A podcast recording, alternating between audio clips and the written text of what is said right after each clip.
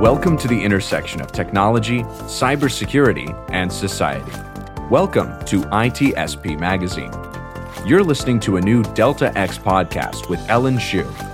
These are conversations with changemakers, innovators, and self starters who have made their mark on the world at a young age, breaking down the journeys of those who are changing the status quo and building the future today.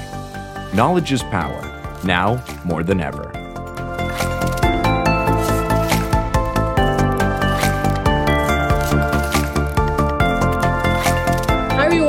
Welcome back to Delta X Podcast. I'm your host, Ellen Chu, and today is going to be our first fireside chat with some folks from Hack Club.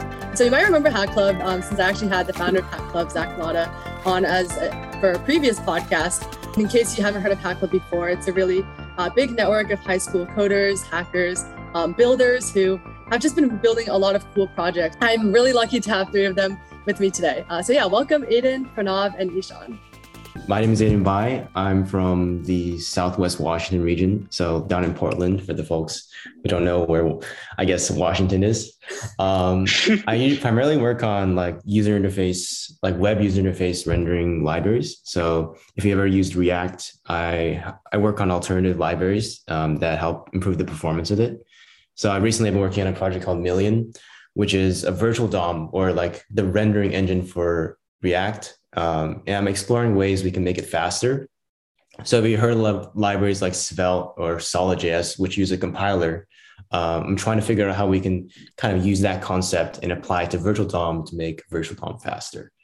Um, and yeah, that's what I've been working on. Um, I've also been applying that to research. So like ISEF, um, basically just ISEF. Uh, and um, fun fact, uh, I really like boba popsicles, especially the ones from Costco. Those are amazing. Yeah, um, I know, and right? real quick, what's a DOM? So the DOM is the document object model. Um, if you ever view source on a web page, you probably see the HTML. The DOM is the way you can use JavaScript to modify the HTML. Uh, I guess I'll go next. Uh, I'm Pranav. I'm a uh, I'm a developer from uh, Redmond, Washington, and a hack clubber.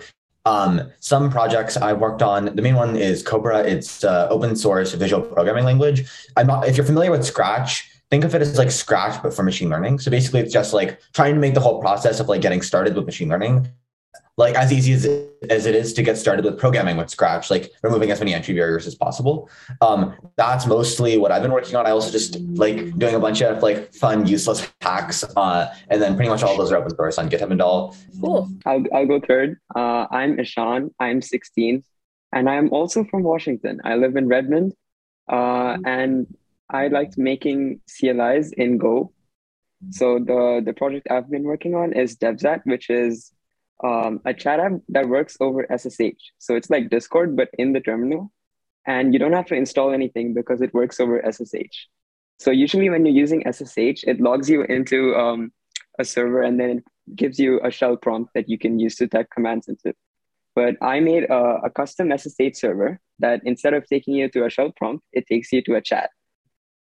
And it has it has rooms, DMs, all the usual uh, usual chat features. It can display images in your terminal. Um, it has syntax highlighting as well. Uh, and fun fact, I like badminton, and I also like math and science. One question is why open source? First of all, I guess what is open source, and also um, like why do you uh, decide to open source your projects?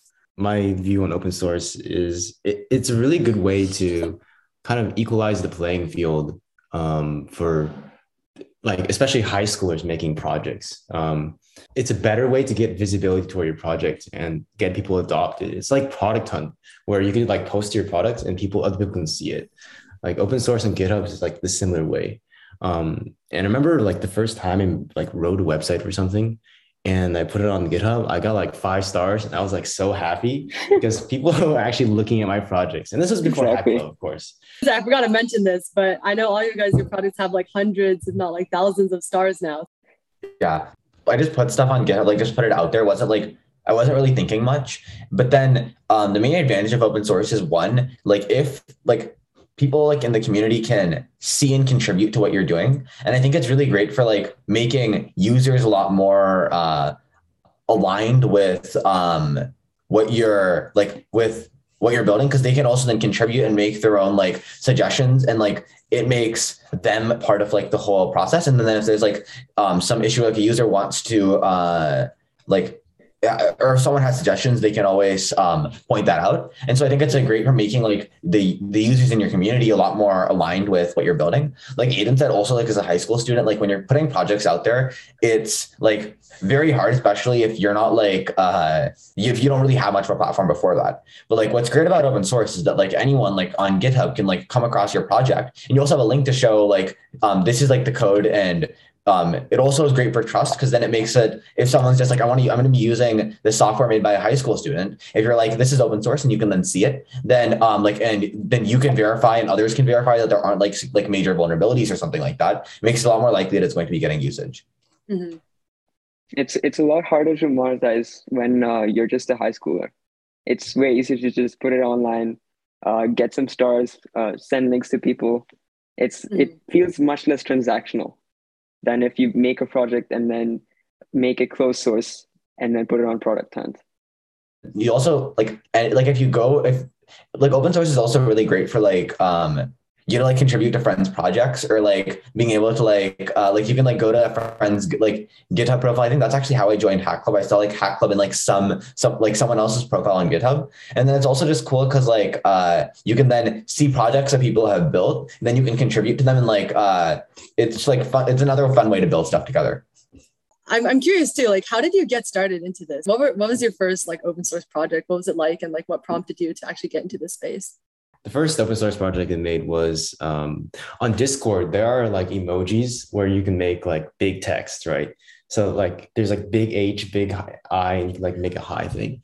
And I remember in um, I think I think it was fifth grade. I like to spam those emojis in like the, our school Discord channel just to annoy people because like it would fill up the entire chat and it's just really annoying. But it, it was really hard to automate, right? Because you have to like do like regional indicator letter. So what I did was I I wrote up a, a little like uh, like website, like a bootstrap website with just like basic uh, character mappings from like A to the actual big text, and it would convert the small text into the big text. And now I could like spam people online with them. I, I didn't really get any visibility, but I think I think someone else like years later sp- like stumbled upon it, like forked it, and now it's like used in one of the, like one of the major like um big text converter things. Whoa, it's pretty cool. Yeah, such a generous cause, Aiden. Like very noble of you. Um, my first project was um, this project called Warp Crash. So uh, I'd been using this very popular shell plugin called Z, which is um, it, it lets you CD really fast into um, your project directory. So normally when you're in the shell, you have to uh, CD a bunch of times into whatever directory you want, and you have to like remember the exact path and the exact naming and everything. So it takes a lot of time to just get started. So there's this project online called Z, which um, stores, which keeps um, a list of all your uh, visited directories and then it uses some string matching to figure out which one you want to go to. So you can um, just remember like a few keywords, and then it'll take you to the directory instantly. So I really like that, but I was not using the shell that it supported. So um, I was using Fish, which is a really nice shell, uh, and it did not have a Z port. So uh, I tried, at that time, I only knew Java. So I tried making one in Java. And please do not make a CLI in Java. It is not a good experience so that was my first project and actually just yesterday i released it um, and re- rewrote it in go which is much faster. It went from like 150 milliseconds to 8 milliseconds. Wow. Yeah that's really cool. Um, and it's also interesting like aiden and Ishan how both your projects like started from like something very personal and very niche like the aiden you're like emoji spammer. Um, but yeah pranav what's your story behind your first project? Yeah so on, I, like I just like random side projects that I'd hacked together. Like it was not like anything uh like serious. Like and, and it didn't really gain traction. Like best case was like two stars from like hack lovers, but like uh or like just friends. But like uh some early projects that I worked on that I remember having fun doing. There was one which was uh so I took GPT-2, if you're familiar with it, is basically just like a a machine learning language model, which can like based on like some text you give it, it can make predictions like generate entirely new text. So I found a random data set online of Trump speeches, and then I trained GPT-2 on that to see what it would spit out. And that was like probably one of my uh, like that was one project that I remember doing like very early on, which I open sourced, and I remember having a lot of fun with that one. Uh, and yeah, it was it was a really fun project, like generally. Um, and other than that, like probably the ones that have like gained some level of track, like gained some traction is probably Cobra, and then like I'm trying to think of some other ones, but can't think off um, much off the top of my head. It was mostly just a bunch of like fun, like a couple hour hacks. Like mm-hmm. one was also like called Notepad minus minus, where it's just like Notepad plus plus, but it's worse than Notepad. Like oh, amazing. Yeah. This is also a common theme across Hackler projects. Silly fun projects are encouraged. It's it's okay to make silly fun projects people like yeah them. i love that um and yeah it's cool to see how like they're a mix of like useful and like just entirely silly fun. things um yeah. yeah silly things um yeah like what is what is the like the philosophy behind that um is, like i think pranav you mentioned like hacking a few times or like uh use the word hack to do, like describe um like your coding process so like i guess when you're when you're about to start a project like what's the what's the motivation behind that? And like why do you continue to like build? It's honestly usually that i have like an idea and i was like if i made this that would be really cool. And i'll just have that idea randomly at like 1 a.m like after i finish homework. And then i'm just like you know what? Let me just do this. And then i uh, and then yeah, that's basically it. There's not like much like major motivation behind most of the stuff I do. Like sometimes it's just like, yeah, this is something that I really have a problem doing, and then I want to like spend a long time solving it, which is like the story, like more of a story behind Cobra. But then other than that, it's mostly just been uh this would be like this this would be a lot of fun to build and I would learn a lot. And uh yeah, it's there's not really much of like a major philosophy behind it. Like it's mm-hmm. mostly just been this would be cool. Yeah, that honestly seems like a really like freeing mindset you know? Like a lot of yeah. times like when you're building something you're like oh what if it never like kicks off? Or like what if yeah. um like pe- people don't use it? But like for for your products um it's really mainly just about having fun. Like oh yeah this would be fun and like silly and cool to build um which is which is really cool as well. Um and so i guess like another question is um how did you guys actually learn how to code? Or like how did you get, gain the skills to build these projects? Since like a lot of stuff you're mentioning here are pretty advanced and you're doing like really cool dev type, stuff work. Um, so yeah i guess aiden Ishan, and Pranav, if you guys want to jump in and kind of touch upon that. Yeah sure. I i think my story is like the same amount of annoying as the the block text. Um, so i'm sure like most you know like like in my school what they had in middle school is they distributed like one-to-one chromebooks and the issue with those Chromebooks is they have like uh they have like a blocking software. so the first interaction I had with coding was using iframes to bypass the um, bypass the blocking software so I could play cool math games on my uh, computer. and when that got harder, like especially when they started patching iframes, uh, I got into backend development so I could like proxy these websites and stuff. And yeah, that's how I got in. It's just trying to trying to play cool math games, I guess. I my story is pretty almost the exact same, except it was like I think it was like Bloons Tower Defense Five, like back game. I remember really like that when I was younger, and then I was blocked. I also used iframes, and then after that, like I was less interested. But then after that, like I got kind of got over like uh like that style games. And I remember that the so my school had two networks. One which one was like for school devices, and the other was for um the like the, like phones and like like personal computers. But the one that was not for school devices was super slow. And then so I just uh, so then I also got um into trying to figure out their network password and then trying to be able to um use like their uh like network for school devices and that was another way which i like another interaction i had with like coding and like the terminal. I mean that's like how i like that like i learned a lot from that but like i also got in like but just by like playing around with scratch when i was younger and really liking that and then like slowly getting into programming but it's kind of like it's like a lot of both. Mm-hmm. a lot of hacking going on here. I don't know if i should put this on the podcast. No i'm just kidding. It's cool math games. No one can yeah edit this out. honestly we yeah. we need we need a petition to get cool math games on school Wi-Fi's. Like that's yeah, yeah. Anyways, Ishan, uh, what about your story? Uh, yeah, I started out programming uh, when my middle school had a Scratch class, so we were we were just doing Scratch, and then at some point we actually started doing HTML.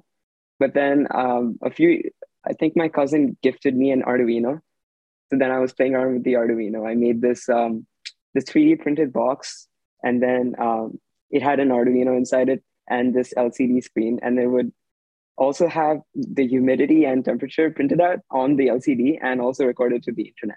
That was a really fun project, which I demonstrated in middle school. So that's how I got started. And then, in continuation with the theme of um, bypassing school blocks, uh, I also set up um, my own VPN and hosted it on this free tier Oracle server with one gigabyte of RAM, uh, so that I could like, because because my school blocked GitHub, which is not good at all. They blocked GitHub. That is not negotiable. So I made a VPN that would just unblock GitHub for me. So yeah. That's amazing. Um, and I guess your schools then can take credit for helping you guys learn how to code. Um, but that's pretty funny that all of you guys had like experiences just trying to like kind of reverse engineer things or just find loopholes or work around um, like those those blocks. Yeah. Um, so I guess like how did how did you actually get from that stage, like your first coding stage, into building your first project? Like we already kind of talked about your first projects and also like that first idea for how you got started. Um, like when what was it like learning how to code and um, like what was your first languages? How how did how what was it like and um, yeah, all that stuff. Um, for me, it was like it was just kind of linear progress. So like um, I remember when it became harder to to to bypass the blocking software, I would make even more advanced stuff. And I would have to explore what was backend, what was Node.js, like how did I do it's like special front end stuff, and also like open other open source projects. so I would look at like the trending tab on GitHub. I remember like one day um, there was this project by Kabir Shah like called snip.gq. Um, and it was like a really simple link shortener. I was like, hey, wouldn't it be cool to build out a link shortener? So my first project was like, well, a link shortener. and I remember like the, the thing that really made me like excited about building more projects was um, getting like I guess like feedback from my friends. So I would make posters uh, and post them at school and like everywhere in the middle school, and I would get like thousands of visits just because of that, and just generate like viewage. And I was like, I don't know, that just made me really excited because I think one of the major uh, ways people get into coding um, is getting feeling validated for what their work has done. Yeah. I guess. Yeah. So uh, I think instead of being linear, mine was more uh, parabolic, I guess. Like at the start, I wasn't making much, but then uh, I did Java. So I did the CLI in Java. That was a horrible experience. I skipped Java. Uh, so then I uh, learned Go, which I really like right now. Um, and so I've been making a lot of Go projects since then, and then putting them on Hack Club, uh, where people are just so nice. They give you feedback. They start your projects. They tell you what else you can do, how to how to make get more attention uh, on your GitHub repo. It's super nice, and then you make so many friends on Hack Club. Uh, when like the way which I got into like like programming more regularly was like hackathons actually. Like I just remember I so I did code day like the last in person code day that was like happened before COVID. I had a lot of fun even, even though we didn't finish our project. I still had like fun like programming there. Like I was like I didn't I barely knew anything then. Like I think I I forgot what what we even made, but I remember that like after that, once the pandemic started and like on, there was online school, I just was really bored and I did another one that was virtual. And it was again quite a bit of fun. And then like I continued doing virtual like virtual hackathons for a while that summer. And it like was great for like growing technical skills and then making friends online, especially like like especially in the early months of the pandemic where like social interaction was very limited. And it was um and so yeah, hackathons are probably what got me a lot more um into programming and making things. Mm-hmm. Yeah, I saw like during the pandemic started, there was like a lot of new hackathons, which is really cool. Um, I still haven't been to an in-person hackathon though, so I've heard those are a lot of fun. Hopefully, yeah. hopefully Yeah. soon. Okay, so on the topic of Hack Club, I know how you guys met through Hack Club too. I guess like what are some cool experiences that you've gotten out of Hack Club? Let's just like share some stories and just talk about like your experiences at Hack Club. We, we like like if like we had talk planning experience it's obviously going to be the Zephyr. For some context, uh, Zephyr was a ten like a ten day hackathon where we went through like cities like uh, NYC, SF, and LA, and we took a train all across the country and did a hackathon on there. And basically, we all there was like an uh, in like a like an internet that we all were connected to on the train since we didn't have access to the external internet. And so basically built our own internet um, on um, that, that really powerful server. Like it was really fun. Like um, we made a bunch of different projects. Like Ishan made Zoogle, uh, the Zeph, like uh, Google for the Zephyr. It's like a search engine for the ZephyrNet, so you could see all the websites that people published. And uh, yeah, it's just, it's just like we were building our own internet during the trip, and it was just amazing. And we met a lot of interesting people. Like we met the the founder of GitHub on the train yeah, I heard about that. Yeah, it's super fun. Mm-hmm. So many other people. The the CEO of SourceGraph, some people from OpenAI, uh, some people from the original uh, startings of Snapchat, right? Whoa. Yeah, it's really amazing. Aiden, you want to talk about it? Not to mention, um, I think it was Jerry from Ben and Jerry's. Yeah. We, oh, we yeah. Was, like, like the ice cream. I couldn't believe it for a second. Yeah. I was like, no, wait people. I actually thought like Ben and Jerry was just like, you know, like Tom and Jerry, just like a like a random name for the cows or something. people. And they just like casually dropped by. Wow. Did they give you guys ice cream? Yeah, yeah, he got us ice cream. His favorite flavor is Americone Dream. There you go. Fun fact. That's very cool. Very cool. uh, met the OG Ben and Jerry. Jerry, I guess. Yeah, one of the biggest things I remember was um, like we had an entire like search engine war uh, on the train. Oh yeah, we, we had like Zoogle, Roogle, like Zing. like, it was amazing. Zoogle was Zoogle was made in Go, and then there are there are people who really like Rust and really dislike Go. So one of them was uh, Kai. So he made Roogle, which is Zoogle but in Rust, and uh, the main selling point of Roogle was that it's much faster than Zoogle. But when it, I disagree with that because it's only like four milliseconds faster. But um, if you would look at it by it's it's like an order of magnitude faster. But in absolute value, it's not much of a difference. So yeah. Then we had like other people make their own search engines. There was Zing, there was Zahoo, uh, there was there was also DuckDuckTrain, which was uh, the privacy-focused search engine, and the anti-search, uh, anti-science ser- uh, search engine. Because I think we ha- we also had like a a science institute on the train, um, and uh, apparently I was selling Google data to that science institute, and Zach heard about that, and he made DuckDuckTrain, which is apparently anti-science and privacy-focused. Oh. And the yeah. way it works is it doesn't actually like make its own searches. It uses Roogle and then just remove the first uh, results because DuckDuckGo has worse results than Google. just so to simulate that, you just remove the first result. It was really funny. That's so funny. it's like the, why, but also, yeah. Yeah, I don't want to miss out any search engines. Find.zephyr was also one of them.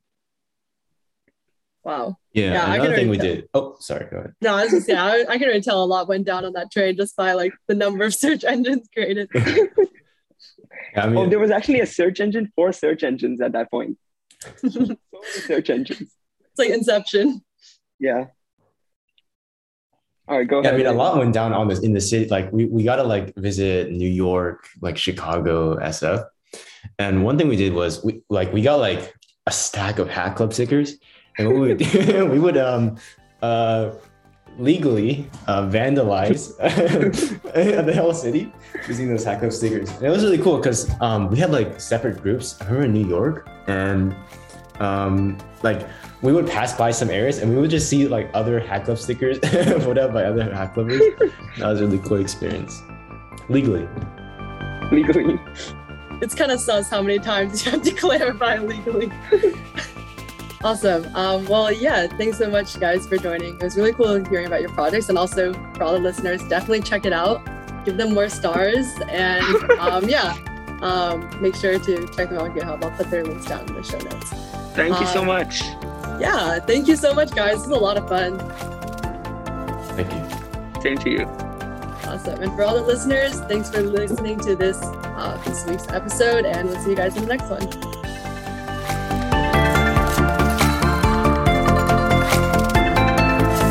We hope you enjoyed this episode of Delta X Podcast with Ellen Chu.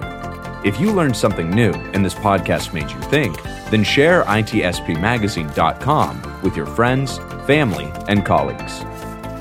If you represent a company and wish to associate your brand with our conversations, sponsor one or more of our podcast channels.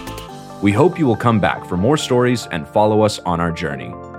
You can always find us at the intersection of technology, cybersecurity, and society.